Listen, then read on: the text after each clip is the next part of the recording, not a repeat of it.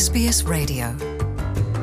빅토리아주 야당인 자유당의 모이라 디밍 의원은 의회 첫 연설을 통해 노동당 정부의 편향적 젠더 정책으로 다수의 여성들이 모욕감이나 성적 불쾌감을 겪고 있다고 주장했습니다.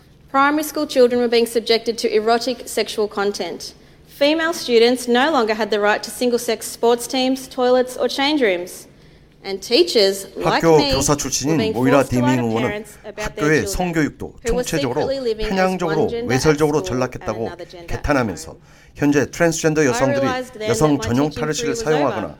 여자 스포츠 경기에 출전하도록 허용한 빅토리아주의 법규는 매우. 부당하고 전형적인 불평등 법규다라고 역설한 모이라 디밍 의원은 이런 맥락에서. 성별에 기초한 기본 권리를 법적으로 복원할 것을 정부 측에 촉구하면서 기계적 균등주의가 결국 극단주의적 사고를 파생시켰다고 주장했습니다.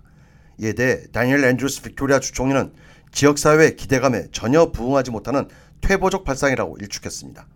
한편 이와 때를 맞춰 지난 연방 총선에서 시드니 와링가 지역구 후보로 나섰던 자유당의 캐서린 디브스 전 후보가 트랜스젠더 여성의 여성 스포츠 경기 출전은 금지돼야 한다는 자신의 발언의 당위성을 거듭 강변하고 나섰습니다.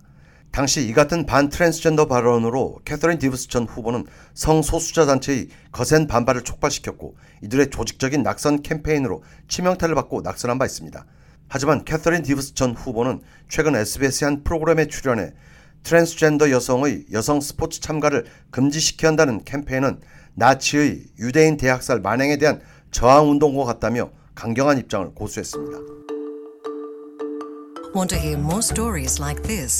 subscribe to our regular podcasts on iTunes.